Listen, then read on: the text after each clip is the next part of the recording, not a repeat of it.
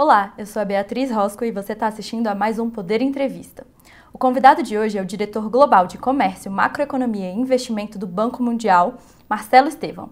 Ele também foi secretário de Assuntos Internacionais do Ministério da Fazenda durante o governo de Michel Temer.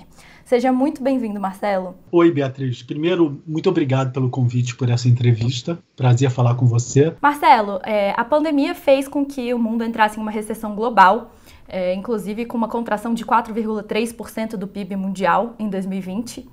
E em 2021, os países ricos que têm uma vacinação mais acelerada e que tiveram é, pacotes fiscais mais arrojados têm é, apresentado uma recuperação econômica, enquanto os países mais pobres, que não tiveram um espaço fiscal muito grande para investir em estímulos econômicos e que também não têm a vacinação acelerada, não estão apresentando uma recuperação.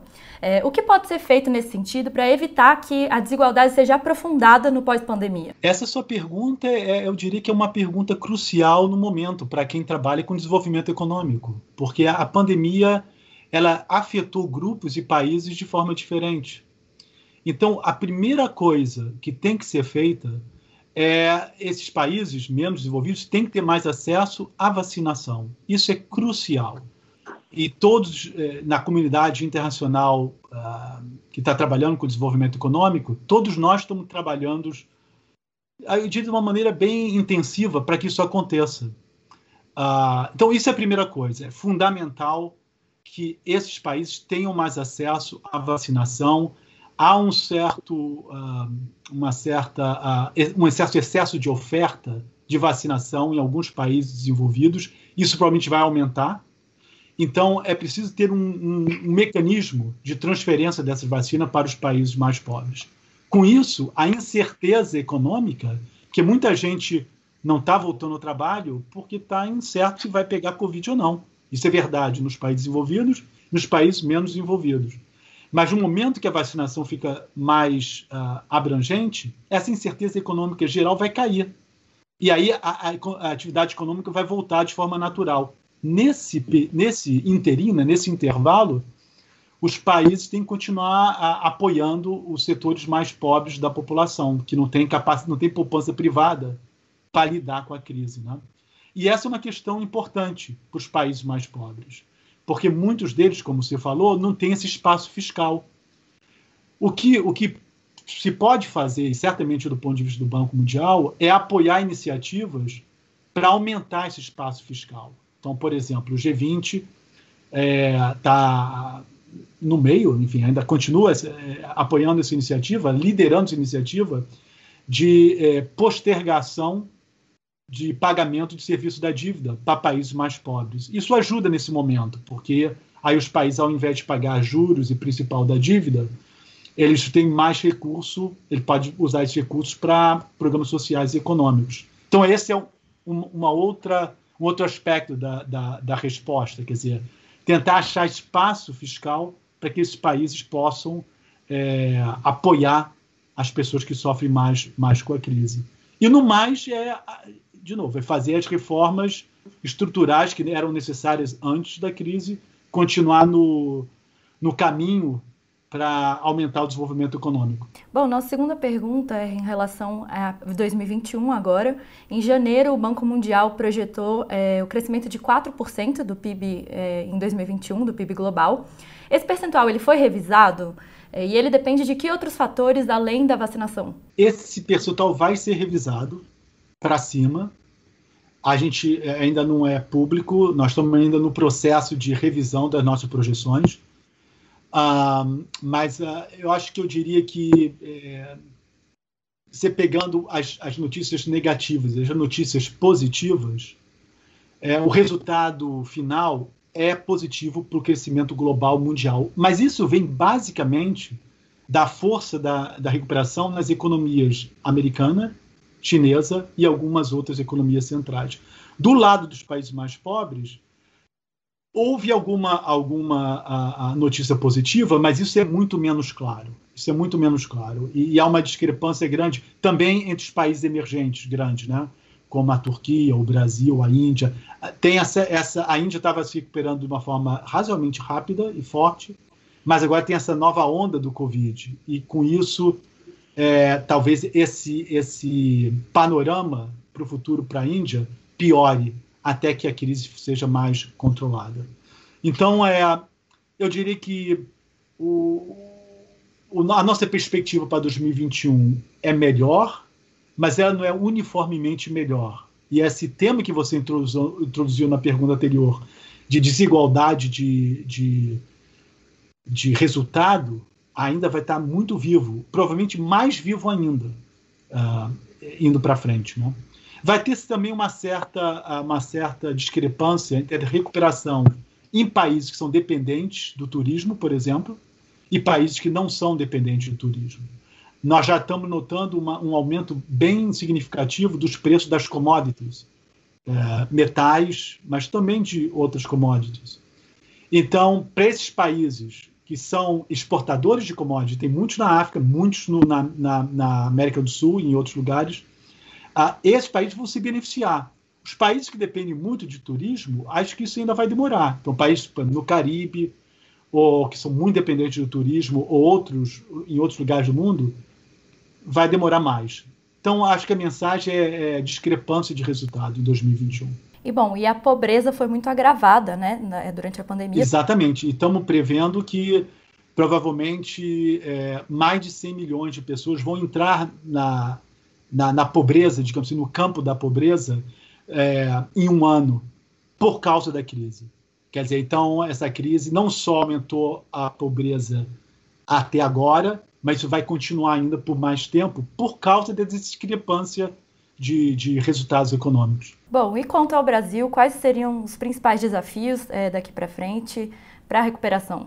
O principal desafio, eh, eu posso falar até de uma forma mais generalizada, de países na situação do Brasil, é, são países que ainda têm que investir em controlar melhor a pandemia. Então, esse, essa é, um, é, uma questão. Eu comentei da Índia, mas isso também é válido para outros países, inclusive, inclusive o Brasil. Então, isso é muito fundamental, porque no momento que a pandemia está controlada, como eu falei antes, a confiança das pessoas em, em voltar a interagir e não é, de, na economia aumenta. Então, essa é uma maneira natural né, da, da, atividade econômica voltar. Então, essa é a primeira coisa. É importante que, que o lado da saúde pública esteja controlado.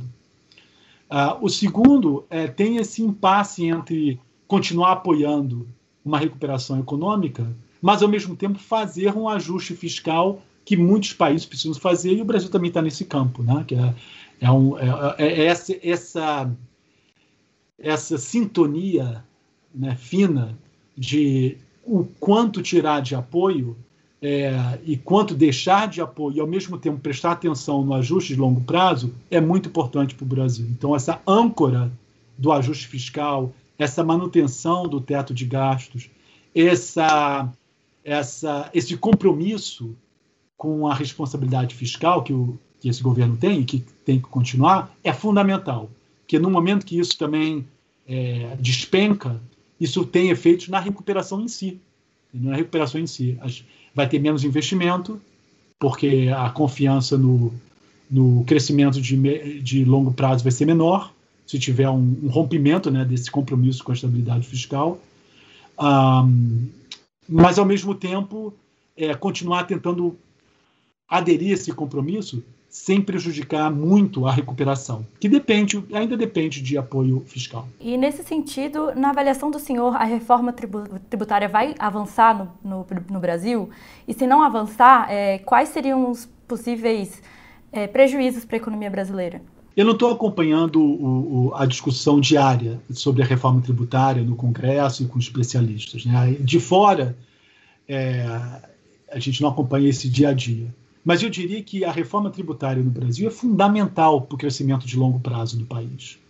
É uma das reformas que realmente é, é, estão faltando no país. É muito complicado fazer negócio com, com o Brasil. Eu já encontrei vários you know, presidentes de companhia uh, multinacionais no Brasil e eles se referindo à a, a, a, a, dificuldade de fazer negócio é, inclusive comparando o, o, o, grupo de advogados que tem no Brasil para lidar com imposto, são 300 pessoas. Nos Estados Unidos é uma pessoa e meia. A diferença é brutal.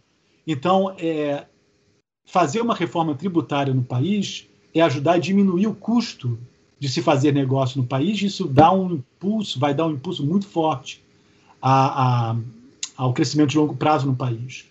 Né? A mesma coisa com a, uma reforma administrativa do governo. Né? Quer dizer, uma das, uma, um dos problemas de se fazer ajuste fiscal é você diminuir o tamanho do governo, mas de uma forma que não prejudique a qualidade do serviço público. Então, é, não é uma coisa simples, mas são reformas que têm que ser feitas.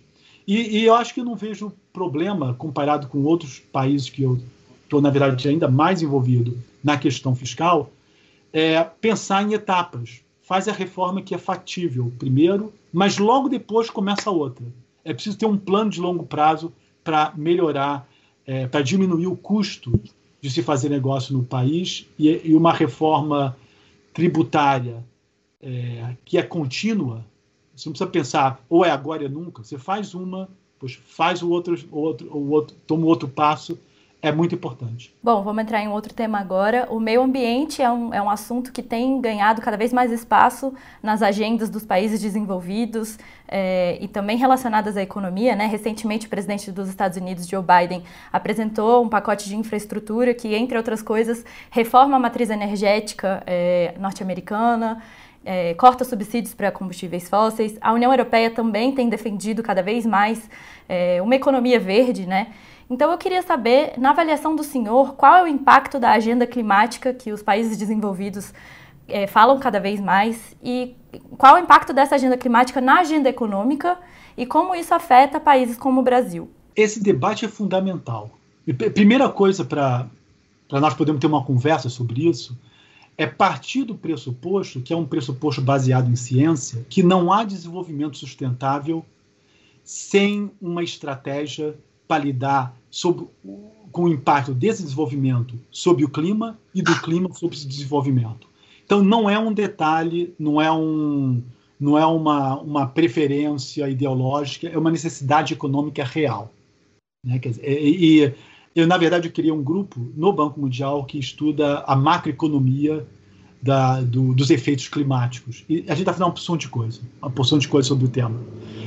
E o que, o que é muito claro é, primeiro, é que é, para muitos países, isso, isso, é muito claro quando eu falo com primeiros-ministros e governantes de países pequenos. Eu falei do Caribe, por exemplo, do Caribe ou de outros lugares que são muito dependentes do turismo e de uma boa, entre aspas, natureza, um bom clima.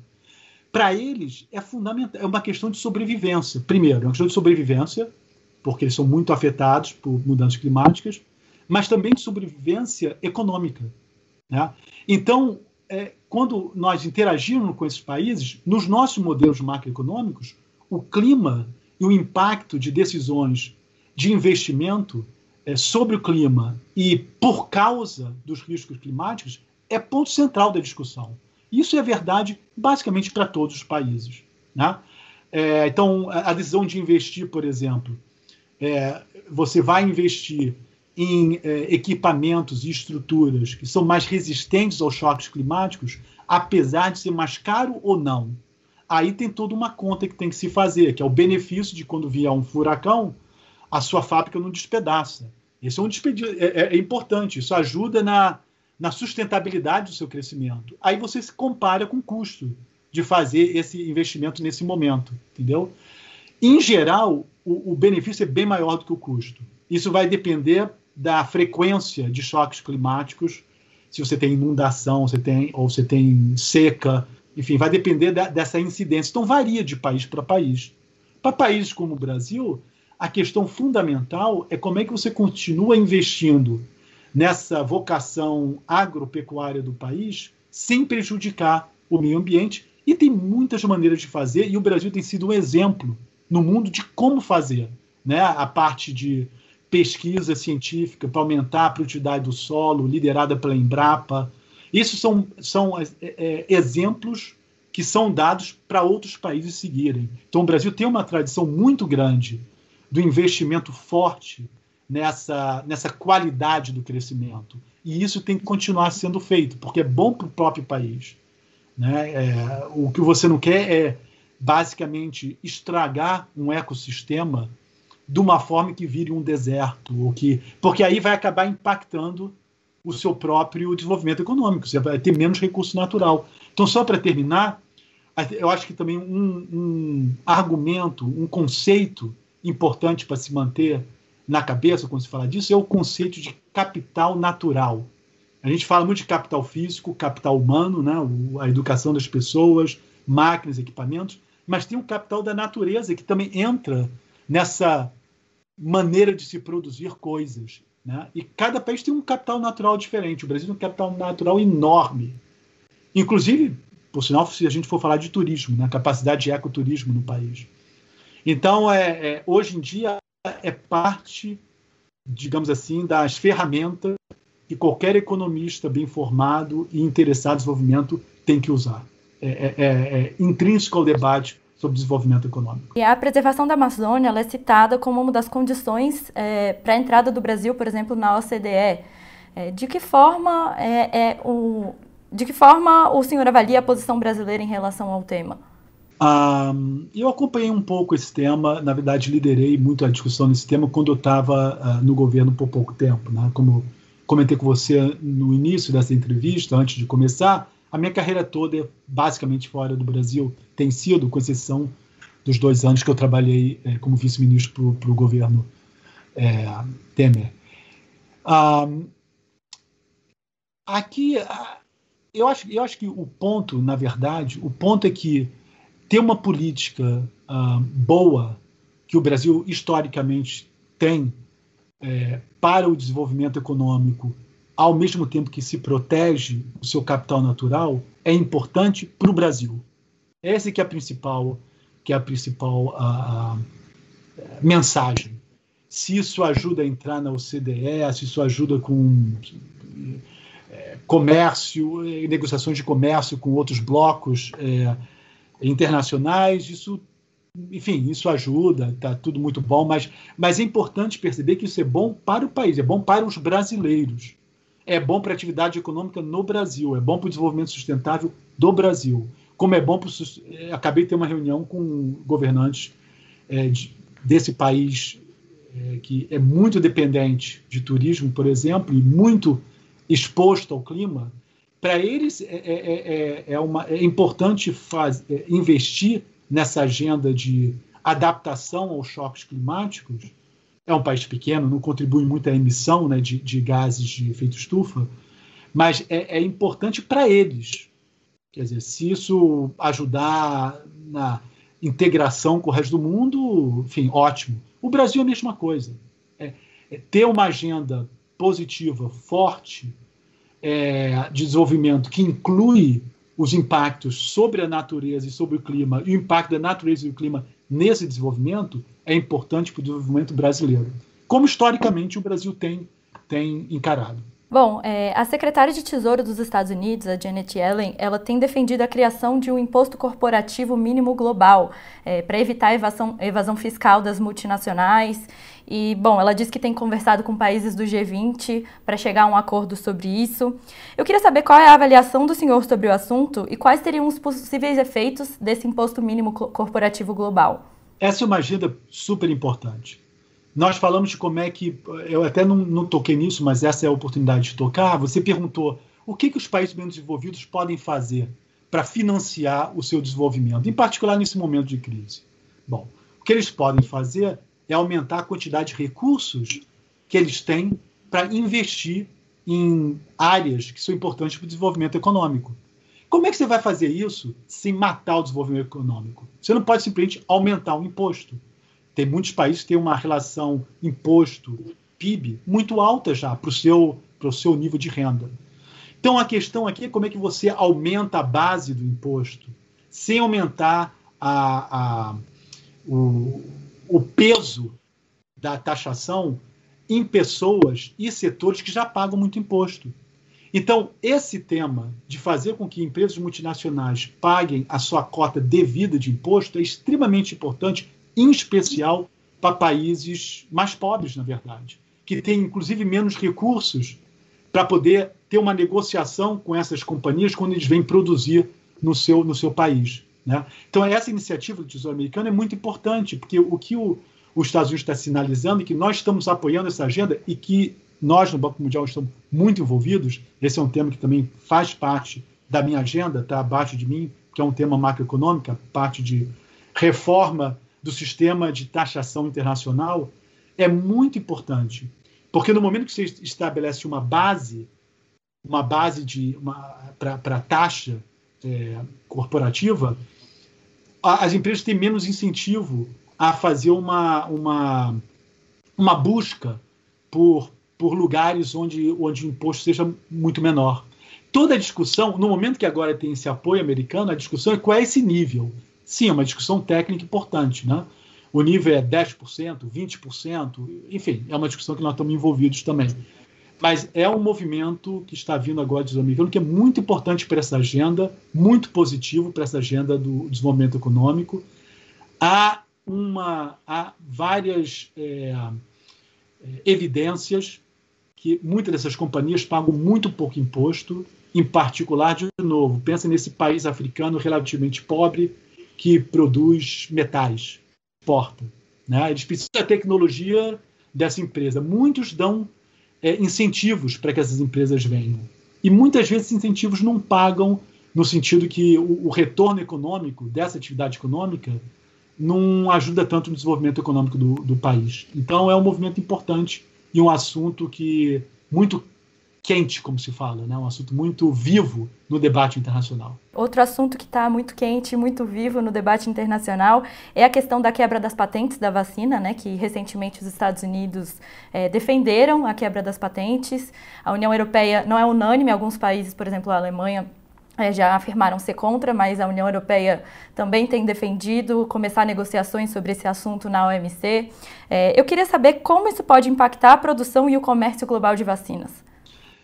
Aqui, o debate aí é um debate, na verdade, mais, mais profundo, uh, porque a questão é que o, que o que tem que ser garantido é que os produtores, os cientistas que estão por trás do desenvolvimento das vacinas, continuam tendo incentivo a trabalhar e fazer o que, por sinal, foi uma coisa fantástica no ano passado. Em menos de 12 meses, da descoberta da, da doença à produção da vacina, em menos de 12 esse foi um período de menos de 12 meses. Isso, isso é como se fala, nunca, nunca se ouviu, nunca se viu na, na, na história do mundo. Então, é, as patentes são importantes para que os incentivos para esse desenvolvimento rápido continuem. Então, a questão é quando é que se fala, como se fala em inglês, enough is enough. Então, já, o incentivo já estava aí, as vacinas foram produzidas, é um bem público muito importante. Agora vamos, né, vamos, é, é, é vamos desativar as patentes e deixar que outros também é, é, produzam essa vacina. Bom, como economista focado em desenvolvimento econômico, eu diria que o momento chegou. Eu acho que estaria na hora de fazer isso, de, de, de, é, de ajudar laboratórios locais a produzirem a vacina e é, é importante que tenha esse apoio. Eu tendo a pensar que o impacto nesse, nesse incentivo estrutural à produção científica vai ser menor, porque fica bem entendido que isso está acontecendo no momento de gravidade internacional. E esses momentos não aparecem de forma muito frequente, né? quer dizer, não vai acontecer todo ano, isso não vai acontecer todo ano. É, e, e, e, as grandes empresas que participaram nesse esforço de pesquisa já se beneficiaram, né? você vê o, o preço das ações delas subiram muito. Então, eu acho que é uma questão de um julgamento de valor. Eu acho que é, é o momento de apoiar a difusão da vacinação, é do interesse de todos, inclusive de pessoas vivendo em países desenvolvidos. Eu estou aqui na minha casa, na região de Washington, é, já fui vacinado, todo mundo da minha família já foi vacinada. Então, é, é, é, do meu interesse pessoal que as pessoas no mundo também sejam vacinadas, porque para que outras né, outras variantes, outras, outras, outros vírus não apareçam relacionados a esse vírus inicial. Eu queria saber, por último, bom, com a pandemia, vários países é, investiram muito em pacotes fiscais, em estímulos econômicos, é, aumentaram a presença do Estado na economia. E eu queria saber, é, na avaliação do senhor, isso redesenha de alguma forma a relação da sociedade com os governos e de que forma é, os países eles podem traçar uma rota para reduzir ou até mesmo dispensar esses estímulos é, a partir do, do pós-pandemia? Tá, você está se referindo aos estímulos que foram dados durante a crise para apoiar. É. A, a, a, estratégia de muitos países foram bem claras, apoiados por nós, inclusive com contatos diretos com diferentes governos, ajudando a desenhar esse, essas políticas de apoio. A, a, a estratégia foi é, como se fosse, vamos dar um tempo para todo mundo respirar. Essa estratégia, né? Quer dizer, então vai, o, o, o setor público vai transferir recurso para o setor privado para que as pessoas que não têm o trabalho possam sobreviver e não vão à rua desesperado para achar trabalho, porque se vão para a rua, vão pegar Covid. Então, essa foi a estratégia. Né? Então, é como se, é como se tivesse congelado relações econômicas. Nos países onde, onde, onde essa, essa, a recuperação está mais forte, esse descongelamento vai vir de forma mais natural. Porque no momento que você tira o apoio, a pessoa tem emprego. Hoje, por exemplo, em dia nos Estados Unidos, se você acompanhou uh, o relatório de emprego do, do, da semana passada aqui da economia americana, já começou a mostrar que há uma, inclusive, uma, uma falta de pessoas para trabalhar em, em, em, empregos bem específicos. Então, o mercado já está começando a ficar mais, mais apertado, dependendo da, da, da posição que você está procurando, da posição que, que, que uma empresa está querendo né, uh, contratar. Então, é, para economias como a americana, fica mais fácil de você tirar esse apoio. Né? Para outras economias, fica muito mais difícil. E aí a questão para elas é como é que elas vão conseguir ter algum apoio da comunidade internacional para continuar é, ajudando as pessoas com menos recursos, porque a economia ainda está fraca, por, é, porque estão atrasados na vacinação. E, e aí é onde o Banco Mundial entra. O Banco Mundial, o FMI, outras instituições multilaterais entram para tentar ajudar a financiar esse buraco, digamos assim. Mas isso tem um limite. Né? Quer dizer, então acho que tá, o que está acontecendo, em particular em países com população mais jovens, é que os jovens estão simplesmente voltando à atividade econômica.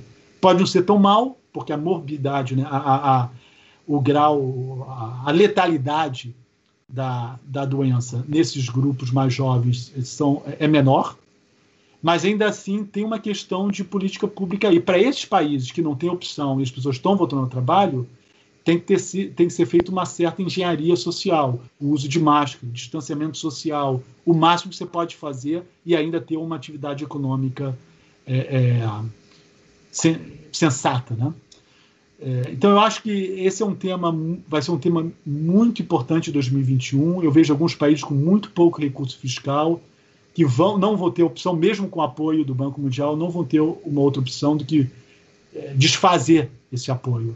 Né? E aí, aí a, a, a, transição vai ser como é que você faz uma engenharia social de forma que isso não esteja associado a uma piora muito grande no, nos, nos, nos resultados de saúde. Né?